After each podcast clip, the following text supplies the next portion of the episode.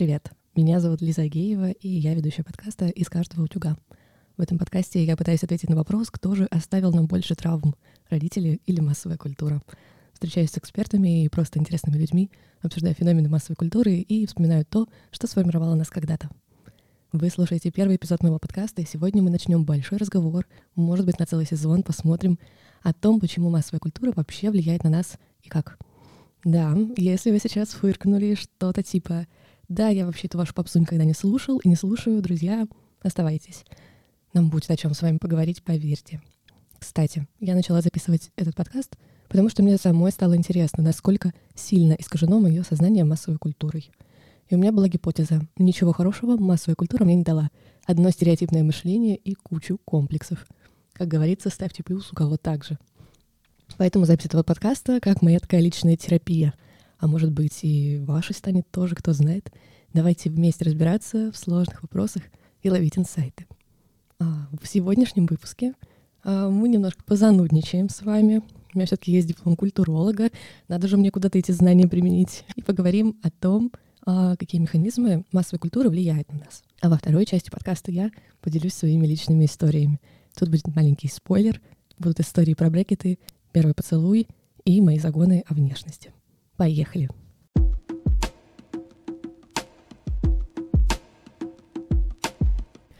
Ну, во-первых, давайте остановимся на том, что массовая культура действительно очень сильный механизм влияния.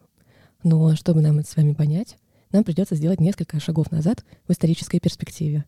Да, я сейчас как тот занудный профессор в университете, но мне кажется, что это просто необходимо, чтобы у вас сложилась полная картинка происходящего — давайте представим, что мы с вами живем где-то в императорской России, ну, где-нибудь в XVIII веке.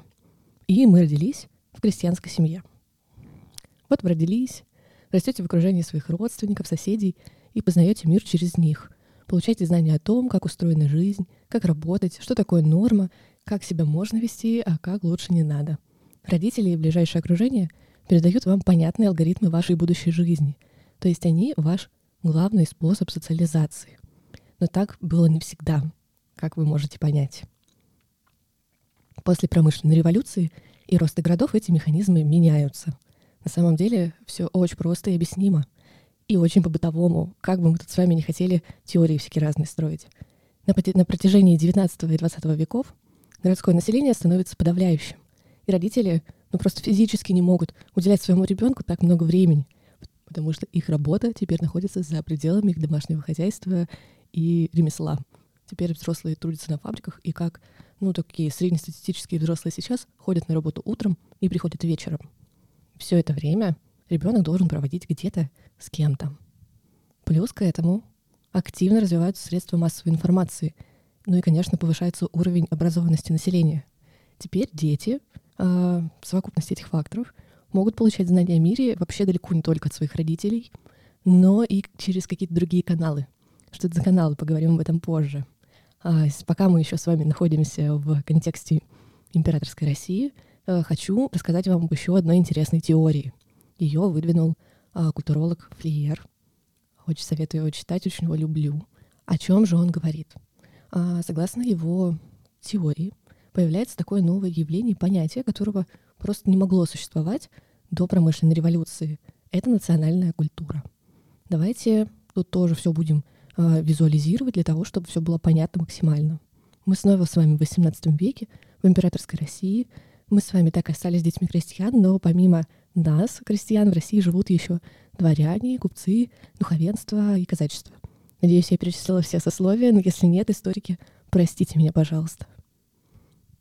Так вот, эти сословия не ощущали себя чем-то единым. Зачастую даже разговаривали на разных языках и жили по своим законам. Казаки, вам привет, горячий. А никакой общности и понятия национальной культуры у этих разных сословий не было. То есть у каждого сословия был, была какая-то своя норма жизни, а, свои правила, а, благодаря которым они жили, и вот в своем тесном круге а, они, так сказать, на рубеже XIX и XX веков в контексте российского общества эти сословия разрушаются. Я думаю, что все из вас представляют, из-за какой причины. И людьми все равно нужно как-то управлять.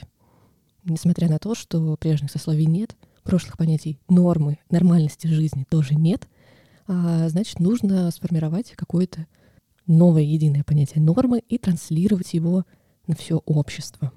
Вот тут и появляется наша дорогая массовая культура снова. У нее супер важная роль в этом процессе. Она становится инструментом трансляции новых норм для общества.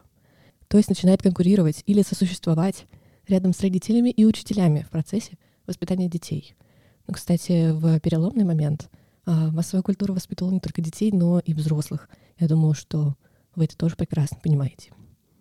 Форматы воздействия массовой культуры на людей менялись со временем. От зачитывания газет на партсобраниях и досугов с читальни до компьютерных игр и fashion-журналов.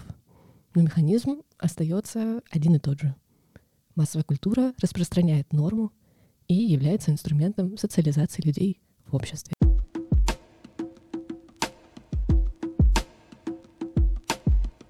Что ж, друзья, с травмами, которые вам оставили родители, я, к сожалению, разобраться не могу. А, некомпетентна в этом. А, поэтому мы дружненько собираем свои вопросы и идем к психологам разбираться с этим. Ну, а что с массовой культурой? Вот об этом поговорить мы как раз-таки можем. Знаете, ученые, ну такие вот трушные, настоящие ученые, а, очень любят быть снобами и называть, во-первых, хейтить массовую культуру, во-вторых, называть людей массами, на которые на эти массы да, влияет поп-культура. И меня всегда интересовал вопрос, вот когда они это пишут, они себя в эту массу не зачисляют, то есть они думают, что на них массовая культура не влияет. Но мы же понимаем, что это не так. Мы все живем в одном обществе, и все считываем какие-то месседжи, которые формируют нам эта массовая культура. Да, мы все попадаем под разное влияние. И по-разному воспринимаем э, те посылы и нарративы, которые формирует массовая культура. Но просто невозможно представить обстоятельств, в, котором, в которых человек жил бы в нашем обществе и никак не был бы подвержен влиянию массовой культуры. Это просто невозможно. А, конечно же, мы с вами усваиваем некоторые а правила жизни, общества того периода, вот в который мы родились. Тут тоже, кстати, важно, есть такое некоторое заблуждение о том, что а, норма в обществе всегда одна. Ну вот, например, а, многие российские пропагандисты очень любят этим апеллировать сейчас, что у нас с вами всегда была одна истина, и мы за нее стояли. Но это не совсем так. И мы с вами в течение первого сезона точно в этом разберемся. Это не тема нашего сегодняшнего разговора, но подсвечу и, так сказать, обозначу тему на будущее. Еще важно отметить, массовая культура может влиять на какие-то бытовые моменты нашей жизни, мелочи, так сказать, может э, формировать картину жизни в целом. А, я буду рассказывать на своем примере, потому что сегодня у меня собеседника нет. А, ну а вы, если что-то вспомните или захотите рассказать, обязательно пишите мне свои истории в директ в Инстаграме или в комментариях к этому подкасту, или в комментариях к посту в Телеграме. В общем, я все буду читать, анализировать, и, может быть, когда-нибудь мы с вами встретимся в этой студии и обсудим ваши истории тоже.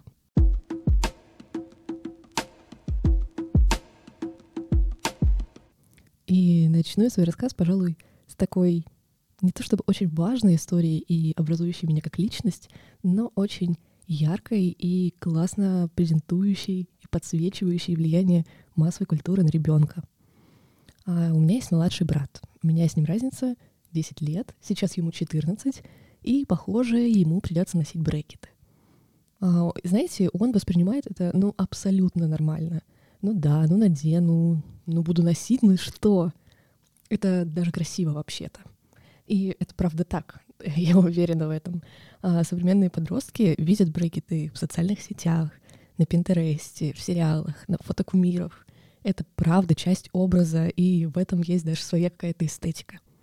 Но, но, как всегда в любой истории, есть но. А, дело в том, что в свои 13 я тоже носила брекеты. Я жутко комплексовала в тот момент, когда родители все-таки приняли решение, что мы будем их мне ставить. А еще в этот период своей жизни я переходила в новый класс, и уровень моего волнения по этому вопросу зашкаливал, если честно сказать. И знаете почему? Потому что в своей жизни я видела только один пример человека с брекетами. Вы можете смеяться, но это была Катя Пушкарева из сериала «Не родись красивой». это был один из главных сериалов моего детства. Где-то в период 5-6 лет э, его активно 5-6, когда мне было 5-6, мои родители э, смотрели этот сериал. Он тогда только вышел, и я, конечно же, там рядом с ними что-то подсматривала там одним глазом, и какие-то моменты прям четко отпечатались в моей памяти. Как раз-таки буллинг в сторону Кати по типу а, «Леди стальные зубы», вот эти скобки на ее зубах, каково это целоваться с мисс стальные зубы. Ну и дальше по списку, если вам будет интересно, можете пересмотреть а, эту часть сериала и услышать все собственными ушами, так сказать. Ну и правда, этот паттерн, вот он настолько сильно засел в моей памяти, что стрессовала я, мама не говорю. Я очень переживала, что одноклассники в новом классе тоже будут называть меня примерно как-то так и не будут со мной дружить и будут меня булить. А до этого меня никто никогда не булил, ни за что. И какое же у меня было облегчение, когда в новом классе я встретила свою будущую подругу Алину, которая тоже носила брекеты. Тут будет небольшая вставка. А, кстати, я уже записала и выложила пилотный выпуск этого подкаста. Надеюсь, что вы его уже послушали. А если нет, то советую вам туда идти, потому что эпизод этот записан как раз-таки с той самой Алиной, которая тоже носила брекеты. А, и честно вам скажу, после а, эпизода с Алиной а многие мои стереотипы насчет массовой культуры разрушились. Пусть это будет интригой, послушайте сами и напишите мне, изменилось ли ваше мнение, а, может быть, вы что-то вспомните а, из своего детства и захотите поделиться со мной. На этом ставка закончилась, возвращаемся к истории. В итоге мои брекеты могли найти мне ближайшую подругу. А еще, да, дорогие слушатели, сейчас будет эксклюзив, так сказать. Мой первый поцелуй тоже случился в брекетах — и оказалось, что моему парню было вообще не противно целоваться с мисс Стальные Зубы. Хотя, конечно же, должный уровень шуток насчет этой темы присутствовал в наших отношениях и до, и после первого поцелуя. Короче, а какой вывод? На меня, безусловно, повлияло тогда мое восприятие брекетов от Кати Пушкаревой, и как же круто, что сейчас эта норма изменилась, и моему брату уже просто плевать на это, и он просто будет э, заниматься своим здоровьем и не переживать из-за того, что кто-то в школе его может булить.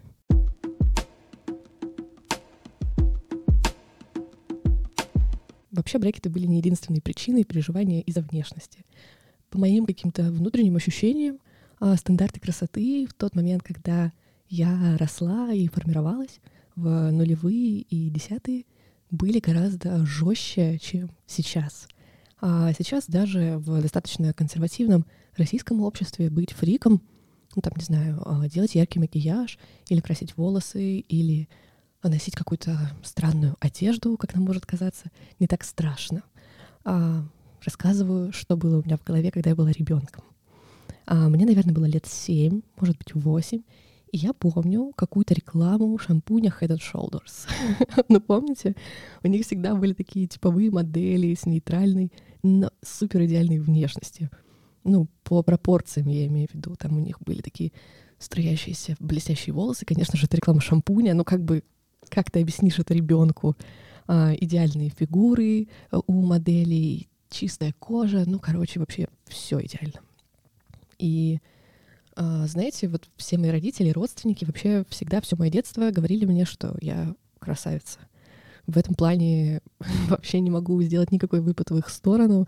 Они круто поддерживали меня и вселяли мне веру в то, что я действительно умница и красавица. Но это не мешало мне переживать из-за своей внешности.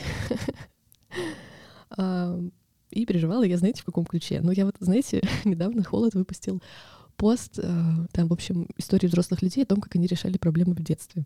И я читала, и я обхохоталась. Э, в общем, советую вам тоже прочитать этот пост. Я, наверное, ссылку на него выложу в телегу к себе. Так вот, э, эта история из разряда «Что, блин, у тебя в голове ребенок? Но вот ход моих мыслей был такой, что как бы окей, сейчас я ребенок. Мне можно быть не красоткой, ну потому что как бы а, никакая моя социальная функция от этого не пострадает. Но вот когда я стану взрослой, мне нужно резко стать просто топ-моделью, потому что если этого не случится, я буду неуспешный, там, не знаю, на меня не обратит внимание мужчина, соответственно, у меня не будет семьи, я не реализуюсь как женщина, ну и дальше по списку. Я думаю, боже мой, боже мой, как это все могло помещаться в голову семилетнего ребенка, ну да ладно.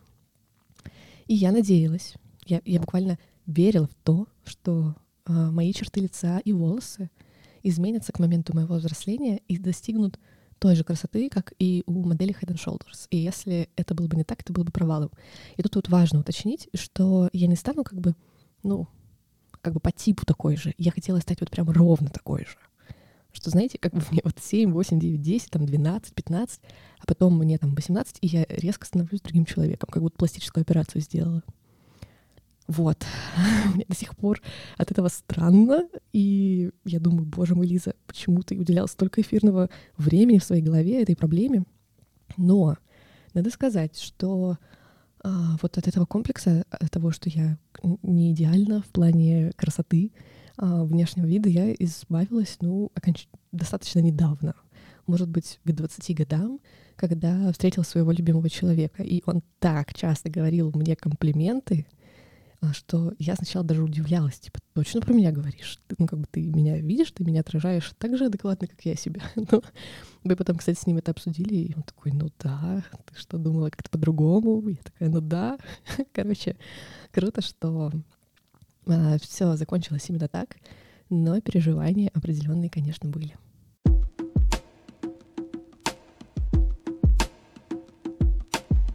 Итак, а, сейчас будет последняя история, и а, последняя история для этого выпуска, но как бы у нас еще целый э, сезон, так что оставайтесь и слушайте другие мои истории, истории моих гостей. А, хочу сказать о том, что поп-культура, конечно, она подарила мне не только загоны из-за внешности. Я тут вас еще раз отправлю в пилотный эпизод этого подкаста, потому что там подробный рассказ о том, а, о том, сколько всего прекрасного подарила мне массовая культура. Но здесь, в этом выпуске, хочу рассказать об еще одном важном феномене, который очень сильно повлиял на меня. И это был видеоблогинг.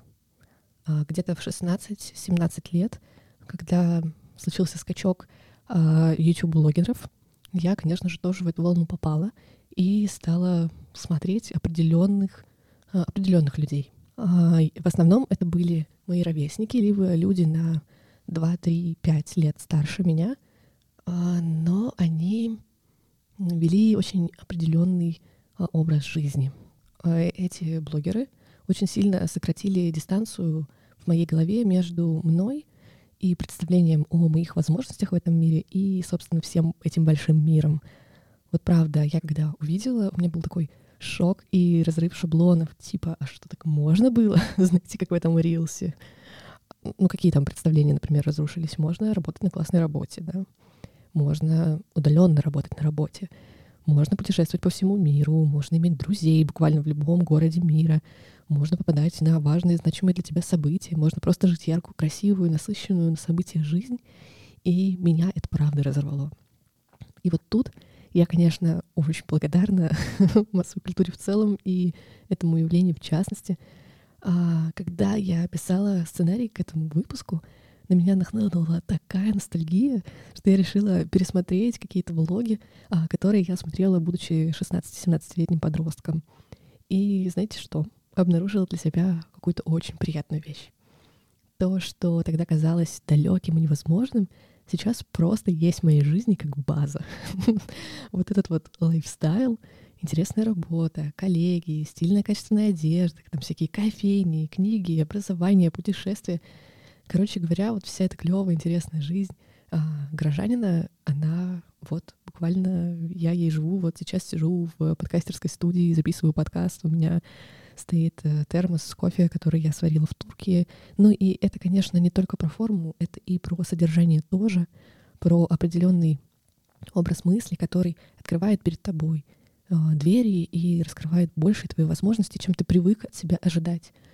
И за это прям реально большое спасибо. Я думаю, что я сделаю отдельный выпуск про видеоблогинг, а, про YouTube-блогинг. Я думаю, что я позову какого-нибудь гостя туда обязательно, чтобы получить какое-то другое мнение, отличное от моего.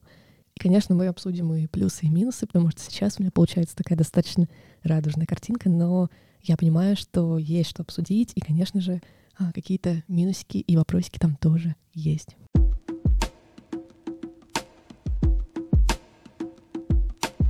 На этом я буду заканчивать свой первый выпуск.